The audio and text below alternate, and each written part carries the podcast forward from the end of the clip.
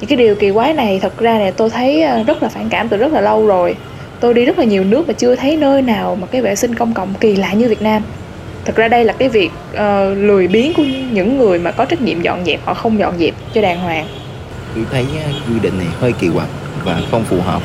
Sẽ có hai hệ lụy xảy ra. Thứ nhất là lây bệnh ở ngoài da.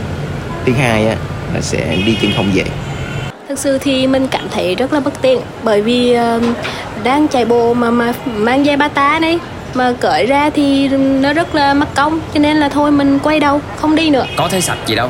Cái dép thì dơ hầy đen thôi mình không dám xỏ vô đi chứ nói gì đến cái việc mà mình mang vào để mà mình đi vệ sinh.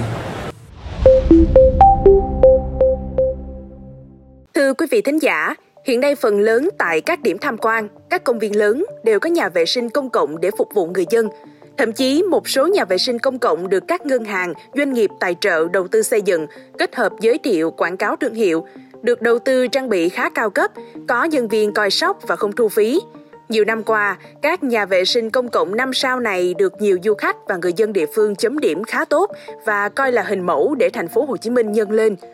Tuy nhiên, Cùng với những cải tiến tích cực này, có một quy định khiến nhiều người phải đặt ra những câu hỏi, đó là việc buộc mọi người để giày dép bên ngoài và sử dụng dép chung trong nhà vệ sinh.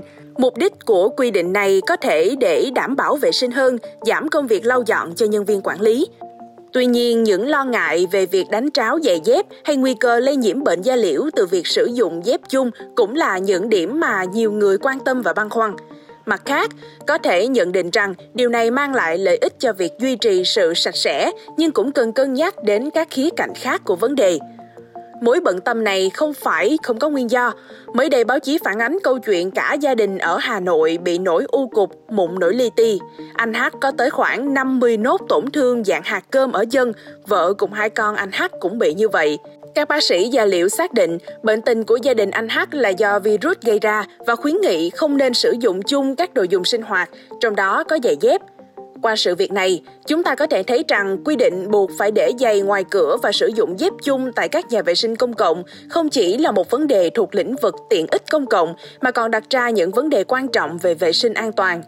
Việc sử dụng chung dép dù có mục đích làm sạch cũng có thể gây nguy cơ lây nhiễm và ảnh hưởng đến sức khỏe cộng đồng.